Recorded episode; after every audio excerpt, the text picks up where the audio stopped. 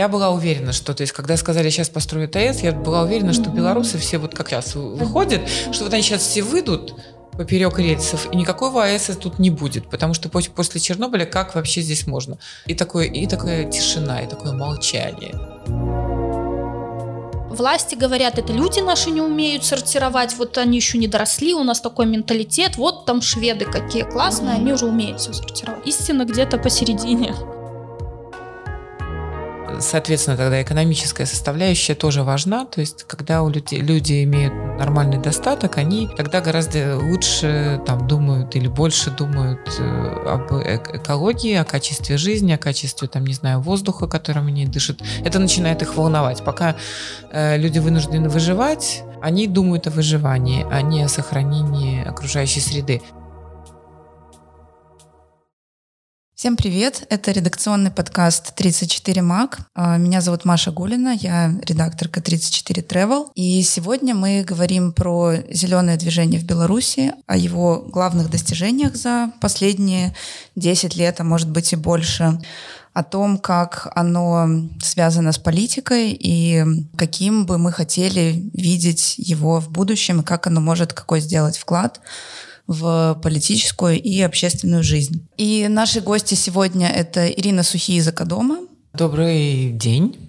И Маша Сума из Центра экологических решений. Привет.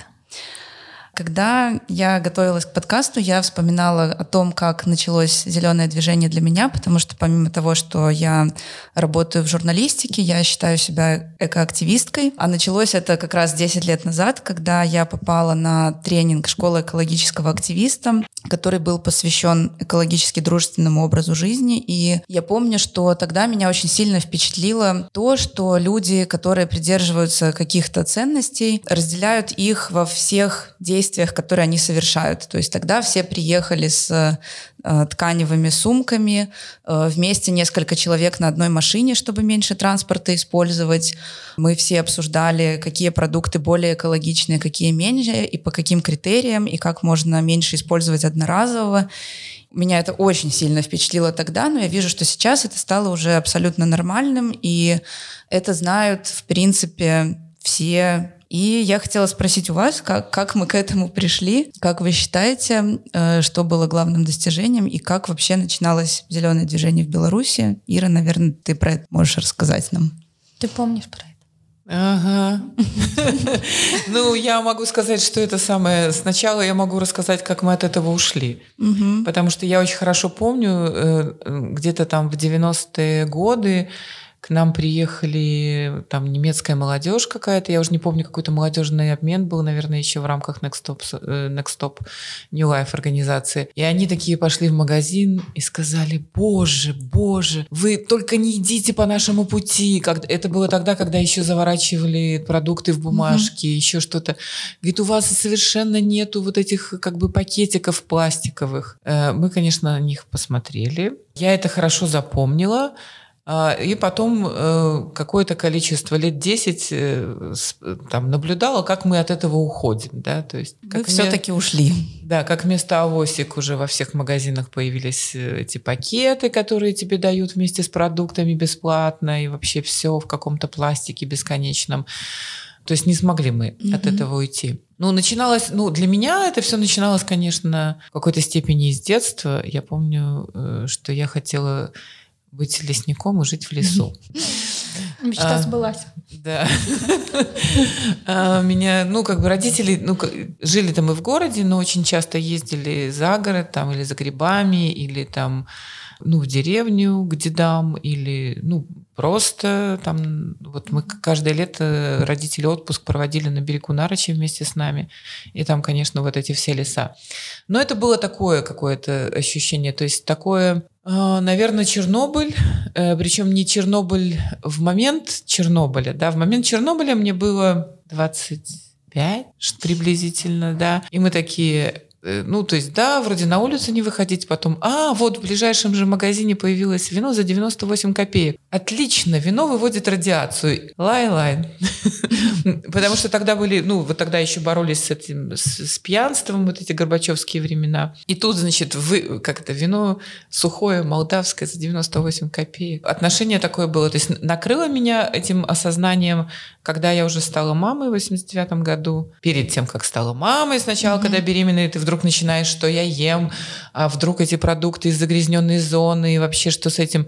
И вот, ну, тогда вот меня действительно накрыло, и я э, немножко по-другому стала относиться ну, вообще к цивилизации, к прогрессу. И не знаю, как для кого, э, но, в общем, э, мое э, зеленое движение – начиналось с очень романтических, э, как это, взглядов. Гармония природы и человека. И вот мы там типа писали такие всякие наши вот миссии у Экодома были такие.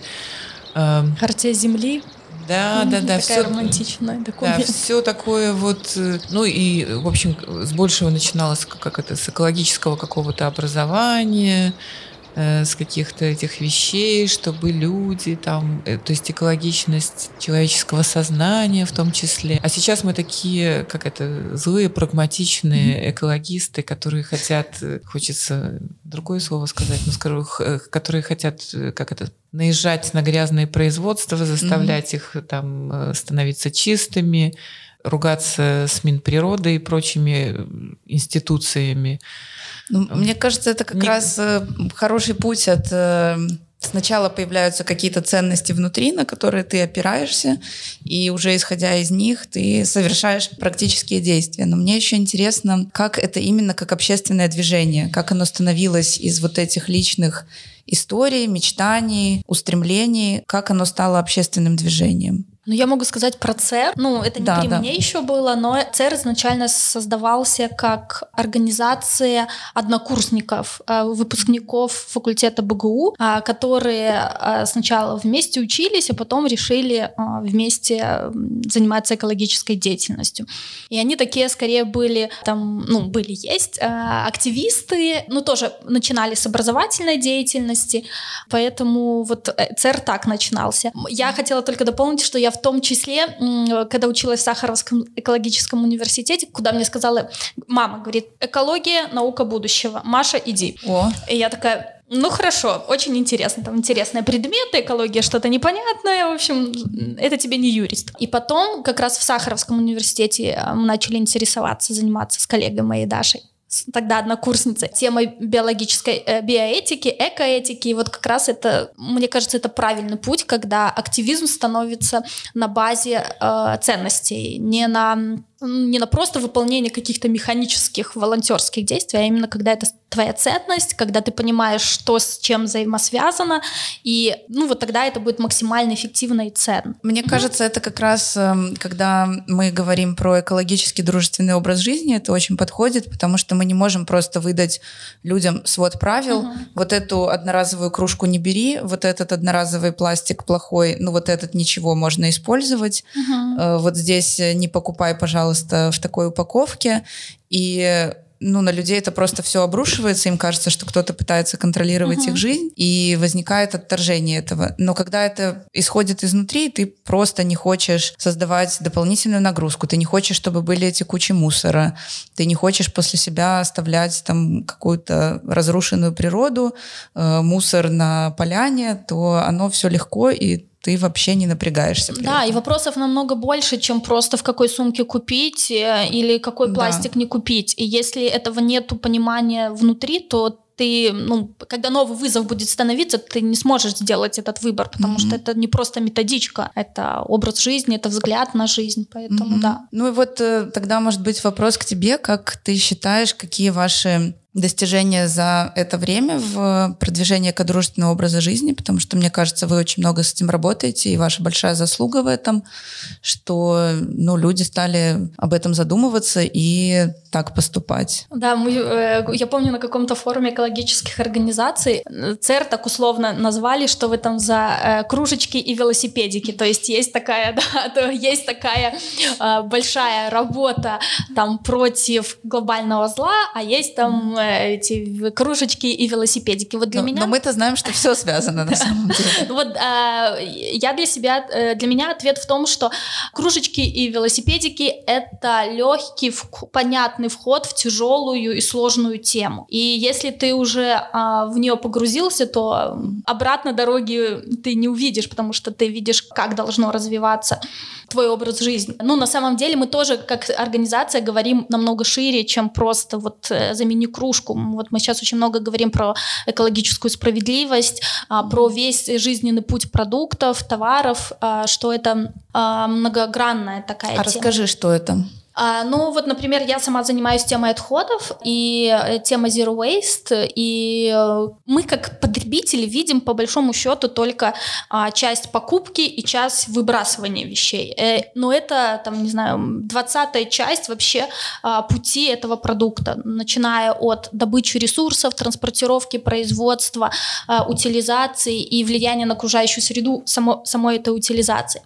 И поэтому у меня недавно была такая небольшая беседа, которая мне очень понравилось ее название, что осознанное потребление — это смелость видеть весь путь целиком. Потому что если ты увидишь, э, кто, ну, какие последствия для окружающей среды и для людей, для сообществ, э, для тех стран, где производятся эти товары, внесет производство тех товаров, которых ты пользуешься, ты не сможешь уже так же mm-hmm. потреблять, сколько ты потреблял, потому что ты знаешь, что за этой твоей дешевой майкой стоит, там, не знаю, загубленная жизнь э, какой-то mm-hmm. семьи, какого-то сообщества а, или какое-то тяжелое заболевание у тех, кто собирает твои мобильные телефоны. Действительно, mm-hmm. тебе нужен этот мобильный телефон каждый раз а, новый. Потребление — это в том числе посмотреть а, на весь товар целиком, на весь его путь и на утилизацию в том числе. Тогда, кстати, это я была про велосипедики и кружечки, книжечки, это было исходило из того, что в какой-то момент происходит вот перекладывание на потребителя ответственность за, наверное, системные ошибки, да, потому что сколько бы мы ни, как это, не практиковали э, экологически дружественный образ жизни, если не будет э, как бы изменения в системных подходах, мы все равно не достигнем нормального результата. То есть если билет на самолет будет стоить 10 евро, мы будем летать, в смысле все будут летать, да, и э, если не будет изменения, в, ну, как бы на политическом, на государственном, на межгосударственном уровне такого всерьез, то вот этими э, вот, вот такими мерами э, мы, мы не достигнем э, необходимого результата. Я... В этом-то вся как бы была моя критика, а не то, что не нужно ездить на велосипедах и пить из многоразовых кружек. Я про кружки тоже такой... У меня есть пример про кружки, когда в какой-то очень жаркий летний день я вижу фотографии в Инстаграме людей с пластиковыми стаканами с лимонадом,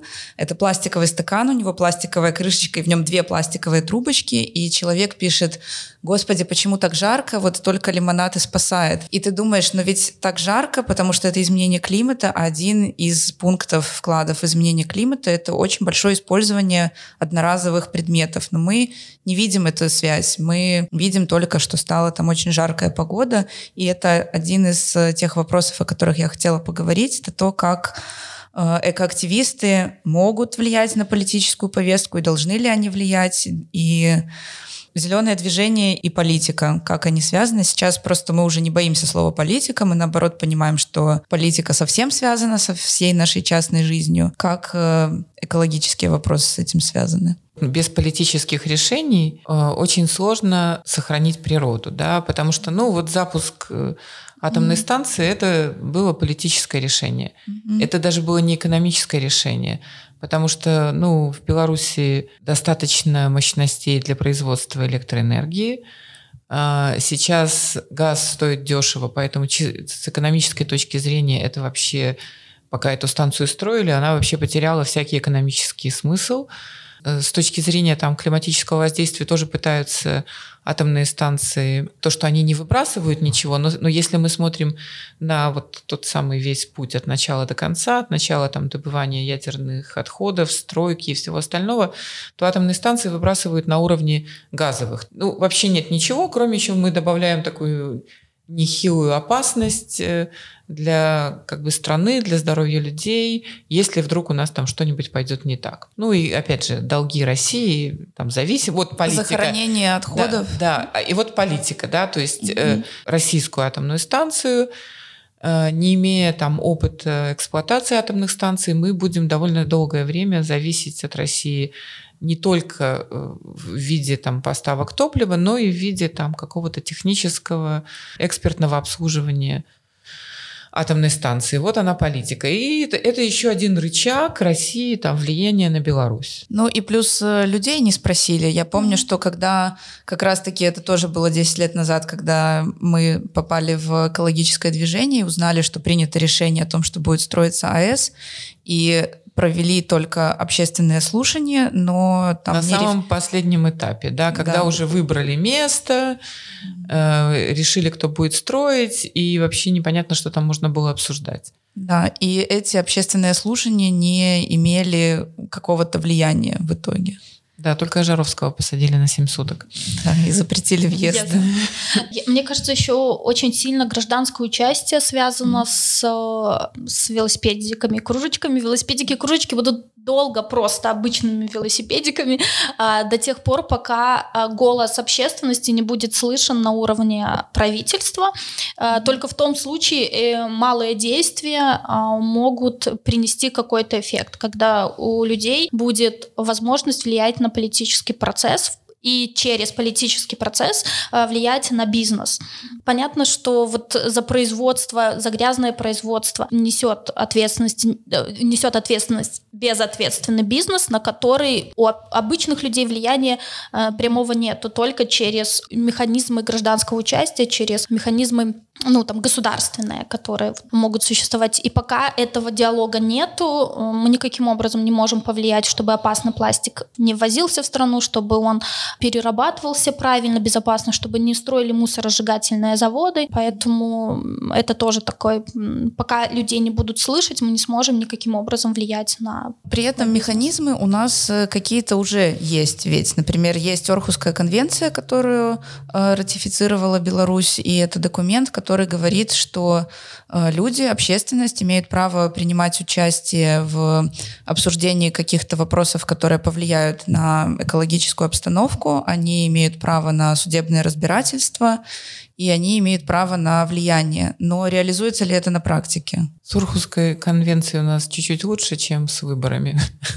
Ну, потому что то есть, у нас как бы много чего, того, что должно, э, по идее, работать, как демократические механизмы, как там разделение властей, смена власти, ну и та же Урхская конвенция, международный документ, который должен работать, который Беларусь там э, подписала и ратифицировала до какой-то степени, ну, наверное, потому что экология, она такая немножко более мимимишная, чем другие вопросы. То есть какие-то вещи работают. Участие граждан в принятии экологических решений – Иногда срабатывает. То есть у нас есть там, у нас есть, во всяком случае, законодательство, которое, ну, не, как бы не очень, не, не, не самое лучшее, но в любом случае, то есть там прописаны какие-то механизмы, и общественность может э, влиять и свое мнение высказывать, и даже иногда удается его отстоять. А есть какие-то кейсы, про которые ты можешь рассказать? Примеры, когда это получилось? Ну, наверное, самый там наш э, как бы любимый это про болото, когда хотели осушить часть болот на особо охраняемых территориях, э, то есть вывести их из особо охраняемых территорий и осушить, чтобы добыть торф. С одной стороны, это очень серьезное влияние на биоразнообразие, а с другой стороны, то есть экономически полное какое-то идиотское решение, потому что все эти торфодобывающие предприятия, они убыточны. Там какая-то прибыль бывает, если продавать это что-то на Запад, что как бы не очень продается. Ну и удалось, э, ну и тогда как раз это вот один из немногих э, случаев, когда Минприроды и общественность были на одной стороне, и удалось это решение Совмина там сначала заморозить, а потом вообще отменить. А, есть какие-то э, более поменьше примеры. Ну, у нас был, была история с этими свинофермами. Отменить строительство свинофермы, конечно же, невозможно, но во всяком случае удалось э, перенести ее от трех километров от Молодечина, там, ну, в общем, подальше, Тут же, конечно, появились другие жители, которые будут страдать от этой свинофермы, mm-hmm. но во всяком случае довольно большой город э, отстоял свое право на благоприятную окружающую среду. Есть какие-то минимальные истории там, сохранения этих зеленых насаждений, когда жители... Но очень часто там дерево можно отстоять, только обняв его. И то ну, оттащат. Ну да, и когда тебя оттаскивают, отбиваешься. Ну, то есть у нас это веселая история с Котовкой. Веселая она потому, что закончилась Хорошо. она позитивно, да, то есть э, сквер не вырубили. Но и тогда вот я тоже я думала, вот а почему, то есть не, не ОМОН тогда пришел нас разгонять, а эти... Зеленый строй. Ремавтодор. Ремавтодор, то есть... Кто был свободен? Да, ну и... Значит... Может, это сейчас разгоняет Ремавтодор, а мы не знаем, они и... просто одели форму ОМОНа. Да. По мужики, значит, оттаскивают от деревьев еще что-то. Потом такие, ну что, может, покурим? Такой перерыв. Все, покурим. Все вместе курят. Ну, в общем, это была, конечно, интересная история. Но это было тоже, то есть оно было как в том, что вот э, приблизительно в очень минимальном масштабе то, чего сейчас происходит в стране. Да. Жители Репетиция. все время выходили, они все время следили, они наблюдали, что не приехали ли какая-то техника. Если приехала там в 6 утра что-нибудь спилить, тут же, значит, прибегали с окрестностей и начинали отгонять ее. И вот они так как достаточно долго не давали начать спиливать. Потом наступило время, когда гнездовались птицы.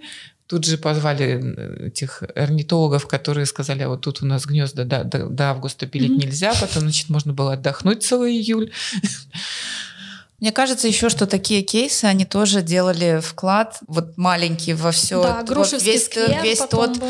большой мирный протест, который мы видим сейчас. Я думаю, что вот все то, что мы пытались людей учить, что нужно читать законы и использовать все законные механизмы, нужно объединяться с соседями и, и пытаться договариваться, и тогда вы сможете более эффективно что-то решать.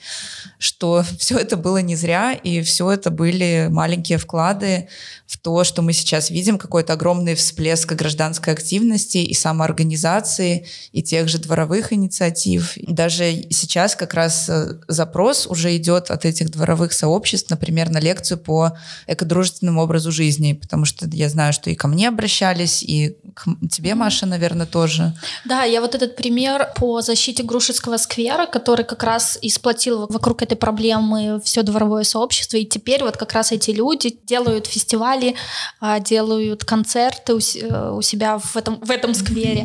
А, поэтому я тоже думаю, что вот какие-то точечные, может быть, про некоторые мы не знали, а, там в других районах, Грушевка точно. И да, и сейчас наряду с другими там активностями, я всегда смеюсь, что меня приглашают так, как, так же, как и актеров Купаловского, то есть mm-hmm. они там стихи читают, а я вот лекции свои рассказываю. Достижение. А, да, ну там или РСП, ну, в общем, mm-hmm. не, не столько людей, конечно, приходится, как на РСП, но тоже есть заинтересованность. А, поэтому э, я рассказываю в основном, в основном запрос на раздельный сбор мусора, перерабатывается, почему не перерабатывается, самый любимый вопрос, почему все собирают в один контейнер. Расскажи же, воспользуемся моментом. Я, я смеюсь, что даже э, люди, которые узнают, что я работаю в экологической организации, если вот они меня никогда не знали, первый вопрос это будет э, типа, ну вот, а почему тогда все вывозит один? Это уже какая-то городской, городская легенда, да, по-моему. Да, ну да. давай ее раскроем. Да, у нас раздельный сбор отходов внешне выглядит как четырехпоточная система. Пластик, стекло, бумага и а, смешанный мусор. По сути, это двухпоточная система раздельного сбора. То, что перерабатывается, и то, что не перерабатывается. В черном контейнере никогда не будет переработано, будет завезено на свалку и а, благополучно захоронено. То, что в цветных контейнерах а, собирают в один мусоровоз и везут на досортировку, откуда изымают примерно 20%, даже все, что собрано в цветных контейнерах, не будет переработано, потому что у нас нет для этого ну, возможности. У нас не перерабатывается весь пластик, а, который у нас продается в магазинах. Их везут на досортировку, и тогда они будут переработаны. А, вот. И эти вопросы задают очень много а, у людей вопросов, почему, вот что можно бросить в контейнер или что нет. Они пытаются узнавать, э, на что им ориентироваться, и не, не всегда им понятно, почему они могут смотреть на маркировку пластика, и один с маркировкой двойка перерабатывается, а другой пластик с маркировкой двойка не будет переработан. И тогда э, приходится объяснять, как работает вся система. То есть очень, э, очень популярный вопрос, что кто-то зарабатывает на наших отходах. Это тоже приходится рассказывать, что очень сложно зарабатывать на наших отходах, э, потому что э, обеспечить всю систему э, сортировки, транспортировки это довольно дорого, и вообще везде это почти э, субсидируемая отрасль. А все там приводят примеры Германии, э, Литвы, ну ладно, Литвы, Германии, Японии, но я Швеция, наверное. Швеции, но я объясняю, что наш путь раздельного сбора намного короче, чем Германии, и и мы э, во многих вопросах а, хорошо идем, mm-hmm. хорошим темпом. Другое дело, что у нас а, до сих пор существует этот а, командно-административный а, mm-hmm. способ сбора вторичных материальных ресурсов, когда каждому ставят план. И я думаю, когда этот механизм отпадет, э, у нас сразу раздельный сбор сильно упадет. Как ты считаешь, как э, должна, бы, как должна эта система mm. работать ну, в приближенном к идеальному мире? Ну, я, э, первое, что я считаю э, важно ввести, это тарифную систему. То есть людям должно быть выгодно раздельно собирать. То есть если вы раздельно собираете мусор, то вы платите мало или совсем ничего не платите. Если вы смешиваете мусор, то за смешанный мусор вы платите по полной. А по полной это намного больше, чем мы сейчас. Мы примерно платим 3 рубля за вывоз мусора. Это вообще ничего не покрывает бывает. Ни обслуживание контейнеров, ни транспорт, ни... Но мы не можем повысить эту стоимость, потому что это у нас социальное государство, а, которое должно заботиться о тех, кто не может оплатить. Вот. Но при этом у нас никто особо не смотрит, сколько у нас денег идет на капремонт и как выполняется этот капремонт. А опять проблема неправильное перераспределение ресурсов. Которое... И, и того, что люди не знают, как это непрозрачный процесс, да. и люди не знают, как это устроено, не знают, в какой точке они могут влиять. И отсутствие диалога диалога, потому mm что мы, я говорю с людьми, они говорят, власти не сортируют, зарабатывают на наших отходах, контейнеры э, там разграбляются. Власти говорят, это люди наши не умеют сортировать, вот они еще не доросли, у нас такой менталитет, вот там шведы какие классные, mm они уже умеют все сортировать. Истина где-то посередине. Мне нравится еще твое замечание про цену. Я тоже задумывалась, что ведь пакетик в магазине не бесплатный, он условно бесплатный для нас, но на самом деле он был произведен из какого-то ресурса, он проделал какой-то транспортный путь, и он отправится куда-то на свалку. То есть если бы была заложена цена вот этой свалки, того, что он будет там разлагаться на микропластик, попадать в экосистему и находиться в ней очень длительное количество лет, практически бесконечное, то он бы стоил очень дорого. И тогда бы мы задумывались, и те же трубочки бы стоили дорого, угу. и те же одноразовые чашки. Для меня просто всегда, вот когда я говорю про пластик, нонсенс, что изначально пластик создавался как долгосрочный материал, который должен жить много-много лет. А теперь мы его используем для одноразовых вещей, которые попадают в окружающую среду, также долго остаются. остаются. То есть это, ну, это вообще какой-то переверт. Ну, и я еще задумывалась тоже о том, что э, нам не стоит демонизировать пластик, не, не просто говорить, что весь mm-hmm. пластик это ужасно. Есть э, какие-то области, где он очень нужен. И например, даже одноразов, да? Именно одноразовый. Mm-hmm. Например, в медицине да. одноразовые какие-то вещи это ну просто ну, спасение, жизнь, да. да. Но у нас как-то перевернулось не в ту сторону. Ну, это, я бы не сказала, не у нас, это, в принципе, глобально. У нас в мире. Да. А, поэтому э, еще, если говорить, от, кроме тарифной системы, очень сложно людей призывать сортировать мусор, когда они приходят, и стоит два контейнера, на котором написано ВМР и ТКО. Э, я уверена, что э, один процент людей знает, что такое ВМР и ТКО, и куда что бросать, хотя, по сути, там правда написано. Это вот так выглядит наша дуальная система. User experience. Да, да, только назвали как-то не очень. А, все знают, что там в зеленый контейнер надо бросать бумагу, но на нем написан пластик. И тут такой когнитивный диссонанс как mm-hmm. должно mm-hmm. это работать. Поэтому э, инфраструктура должна быть тоже понятная, прозрачная. Третий э, пункт, который ну, важно соблюдать, это тарифная система, информированность, э, а, инф, и информированность тоже. Ну, как бы я объединила это в один mm-hmm. пункт, это то, что люди должны знать, зачем это делать. Э, не просто ради какого-то глобального добра, хотя многих это мотивирует, вот сейчас, по сути, люди это и делают, а, но и а, почему, что что из этого произведется. Там, например, пускай будут маркированы товары, которые сделаны из переработанного э, материала, и мы можем отдавать им приоритет. Угу. А, у нас пока а, глобально в системе существует страх из, для, а, в отношении товаров из переработанного угу. пластика, бумаги и всего остального. Я сталкивалась с ситуацией, когда женщина говорила, что я не буду ничего покупать из переработанной бумаги, потому что они их сделают из туалетной бумаги. Ну, то есть это люди просто не понимают, как это все работает. И хорошо, что есть цель 99, она так более или менее рассказывает, mm-hmm. что куда, но этого недостаточно. Это, это должно быть более всеобъемлющее. Ну, и здесь важны, наверное, вот эти ценности, про что мы говорили в начале, когда для тебя это ценность, то тебе уже просто mm-hmm. это делать.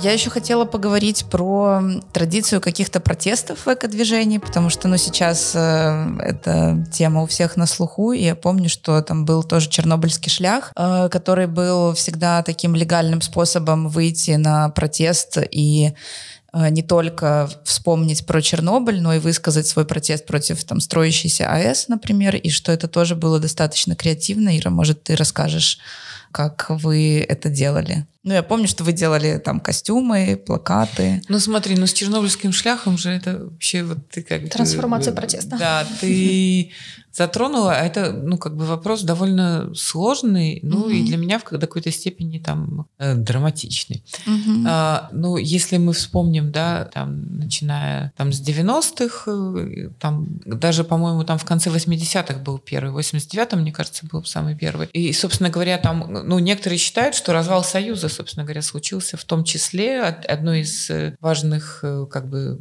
вещей, которые повлияли на этот развал, это была как раз Чернобыльская катастрофа, и потом вот эта вот вся ложь, которая была накручена, и все те последствия, про которые это все просачивалось потихоньку, и когда это становилось очевидным.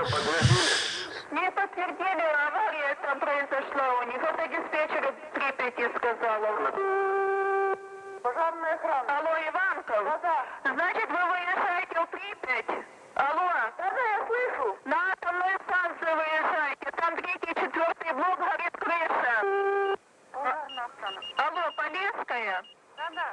И э, шлях сначала, вначале он был, то есть про Чернобыль, потом он э, в меньшей степени, он тоже как бы повестка вот эта вот Чернобыльская или экологическая оттуда ушла, и он был протестным, ну, просто протестным. Куда... Ну, так вроде бы потому что лишили льгот чернобыльцев, mm-hmm. потом он стал еще вот таким против власти, которая лишила... Да, а потом власти. он же стал протестным, то есть на чернобыльский шлях приходил каждый там типа «Где мои 500?» или там типа... И потом где-то в 2009 году, когда уже вот было принято решение о строительстве АЭС, то есть мы попытались как-то внедриться в оргкомитет Чернобыльского шляха и ну, возвращать ему и, ну, эту, эту повестку. Антиядерную. Антиядерную, да, и чернобыльскую. А, и тогда вот было тоже...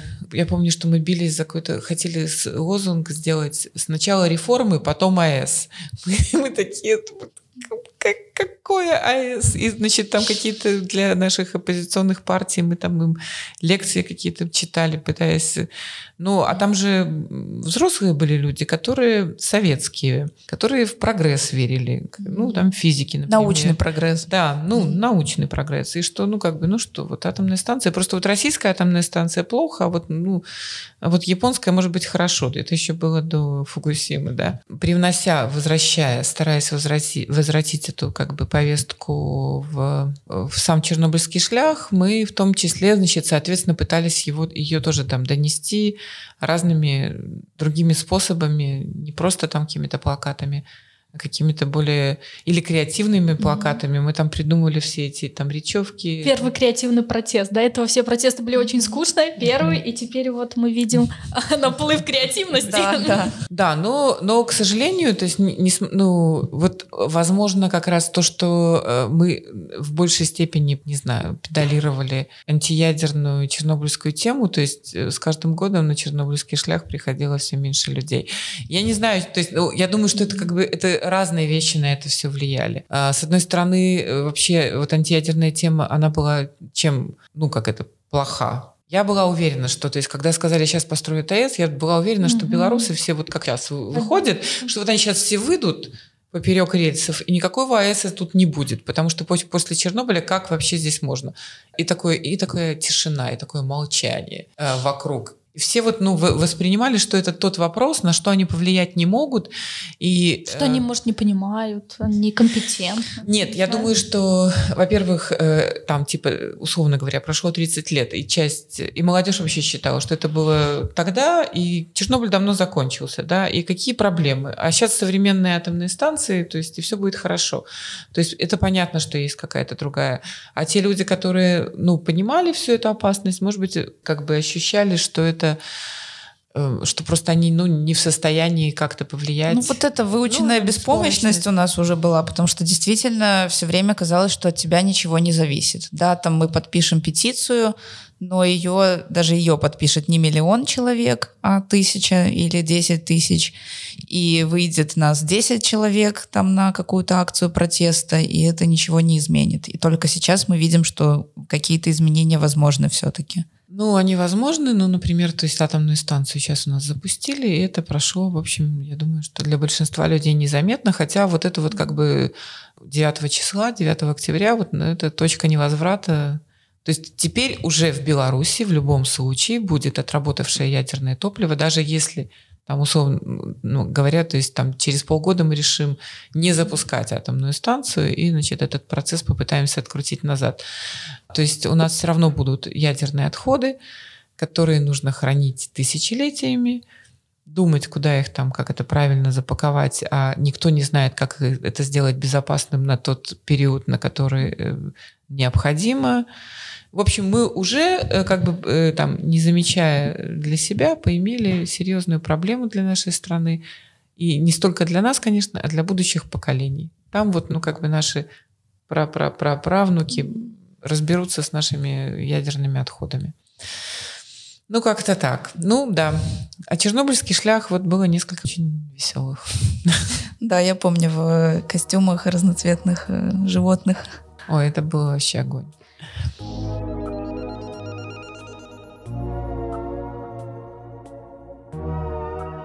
Я думала, может быть, еще поговорить о том, что в будущем мы хотим видеть, каким мы хотим видеть зеленое движение и каким мы, какое мы хотим видеть э, Беларусь новую. В общем, что, что бы вы привнесли, что бы вы изменили, я... чтобы все было хорошо. У меня просто, когда э, мы этот вопрос обсуждали, я вот тоже думала, что, что, что это могло быть, и я вспомнила, что мы теперь пытаемся сейчас что-то делать на уровне там зеленой экономики, циркулярной экономики. Угу. А, а, расскажи, что такое циркулярная экономика? А, ну, это а, попытка соединить экологические, экономические и социальные блага таким образом, чтобы они уживались и не приносили вред там экономика экологии и там экология а, не тормозила развитие экономики. А, и просто пока в Беларуси это развивается по принципу вот э, давайте подпишем то, что уже есть в Беларуси под э, зеленую экономику. То есть это вот пока это просто красивое слово, с разных сторон пытаются к нему подойти. И в этой триаде все-таки эко- экологические, экологические аспекты менее приоритетны, чем экономические. Возможно, так, э, примерно так есть во всех э, странах, но у нас уж слишком. У нас, когда пытаются поддержать бизнес после выхода из ковида, э, у нас предлагают им от, не платить экологический налог. То есть вот в экологии очень часто это как то, то, чем можно пожертвовать. Можно пожертвовать, да, если нужно. И я очень надеюсь, что в будущее Беларуси, а, даже если мы будем строить, там, не знаю, Беларусь для, где каждый будет получать, там, не знаю, по 500, и все будет прекрасно, а, мы это будем делать не в ущерб окружающей среды, потому что а, я, например, э, всегда ну, утверждаю, что мы не защищаем природу, то есть там, экологи, мы просто защищаем, и вообще все люди, мы просто защищаем то место, где мы как вид можем жить, потому что уничтожив природу, в первую очередь умрут э, люди, которые больше ни в какой э, экосистеме жить не могут. Они не могут жить на Марсе, они не могут жить там где-то в другом месте, поэтому э, сохраняя природу, мы сохраняем себя как вид. Только мы ее разрушим, мы уничтожаем сами, а природа возобновится. Поэтому я очень надеюсь, что в будущее Беларуси мы будем думать не э, завтрашним днем и не послезавтрашним днем, а поколениями и глобальными будущим, ну, таким отсроченным довольно будущим. И я очень надеюсь, что это не будет идти в ущерб той ценности дикой природы, которая есть в Беларуси. Это на самом деле то, чем мы пока можем гордиться, даже сравнивая с а, европейскими странами. Ну вот пока я так думаю, что это такие основные аспекты, что ценность природы должна быть сохранена и ставиться вровень с другими приоритетами страны, потому что пока у нас Министерство природных ресурсов это все-таки самое, самое неслушаемое, не, в общем, то министерство, которое меньше всего да, прислушиваются. Да. Смотрите, я думаю, что в Беларуси есть, как это, несколько возможностей. Одна это как бы э, при трансфере там, власти, изменении системы действительно попытаться подстроить э, белорусскую там, э, не знаю, страну, государство на принципах устойчивости, вот этой там... Думаю, здесь нужно сказать, что такое устойчивое развитие. Ну, устойчивое развитие, ну, мне кажется, что уже тоже... Это нам кажется. Это нам кажется, да. Но это, это такое как бы развитие, которое э, учитывает три основные составляющие, экономическую, экологическую и социальную. Что когда... И что они сбалансированы, и всегда учитывается вот это вот э, экологический аспект, что все действия должны учитывать тот, э, то воздействие, которое возможно будет, и стараться его минимизировать. И понятно, что, то есть вот там эти вот все эти примеры, что если тебе там нечем э, как бы обогреть дом, а у тебя там типа дети, то ты пойдешь и вырубишь какое-нибудь это реликтовое дерево, несмотря на то, что оно реликтовое, потому что тебе нужно как бы согреть своих детей. Соответственно, тогда экономическая составляющая тоже важна. То есть, когда у людей, люди имеют нормальный достаток, они тогда гораздо лучше там, думают или больше думают э, об экологии, о качестве жизни, о качестве, там, не знаю, воздуха, которым они дышат. Это начинает их волновать. Пока э, люди вынуждены выживать, они думают о выживании, а не о сохранении окружающей среды. Дело в том, что как я, помните, вначале говорила о том, что вот приехали немцы и сказали, только не идите нашим путем, да. Э, здесь нужно нам умудриться не пойти по пути ну вот мы все говорим, что здесь у нас там нет условий для развития бизнеса, еще что-то. Вот нам сейчас как это создадут условия, у нас наступит вот этот какой-нибудь дикий капитализм, который будет вырубать наши леса, э, там э, будут строить производства, которые будут выбрасывать всякое говнище в окружающую среду, и при этом вот, ну, типа, будет э, свобода бизнесовая. Вот и, ну, и, и нужно как-то умудриться вот не пойти тем путем и не попасть в там, не знаю, тоже опасения многих людей. Вот сейчас мы, конечно, мы понимаем, мы пойдем до конца, но будет как в 90-е. Будет там дефицит, будет там нечего есть, там талоны там, на, на горечку, еще на что-нибудь. То есть нужно, чтобы и так не случилось, и так не случилось. Нужно так нам как это, то есть грамотно пройти этот переходный период, с тем, чтобы мы действительно э, строили нашу страну на каких-то вот этих новых основаниях. И у нас, мне кажется, что есть вот эта вот э, э возможность, есть потенциал, и нужно ну, использовать, э, пользовать наш в том числе потенциал и наши знания и понимание того, как можно это устроить, с тем, чтобы в сложных экономических условиях все-таки выруливать э, в правильном направлении, а не, свободно, а не, попа- не попасть в этот свободный капитализм, который очень часто как раз очень э, губителен для окружающей среды.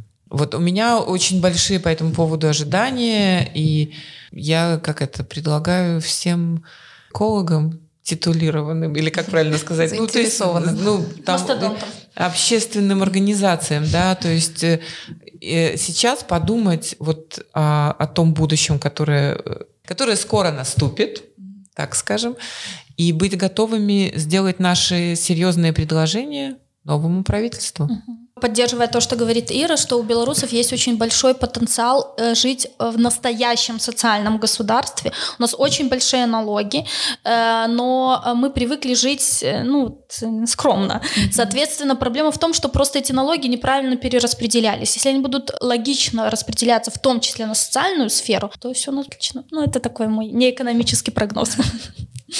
Ну и я думаю, у нас э, уже тоже большой накоплен опыт и просветительской какой-то деятельности, и как раз вот то, что ты говорила, что людям часто угу. не хватает информации, как раз мы готовы это восполнить. На этой оптимистической ноте можем завершать наш подкаст. С нами были э, Ира Сухи из общественного объединения «Кадом» и Маша Сума из учреждения Центра экологических решений. Спасибо. Спасибо. До следующих выпусков. До свидания. Пока.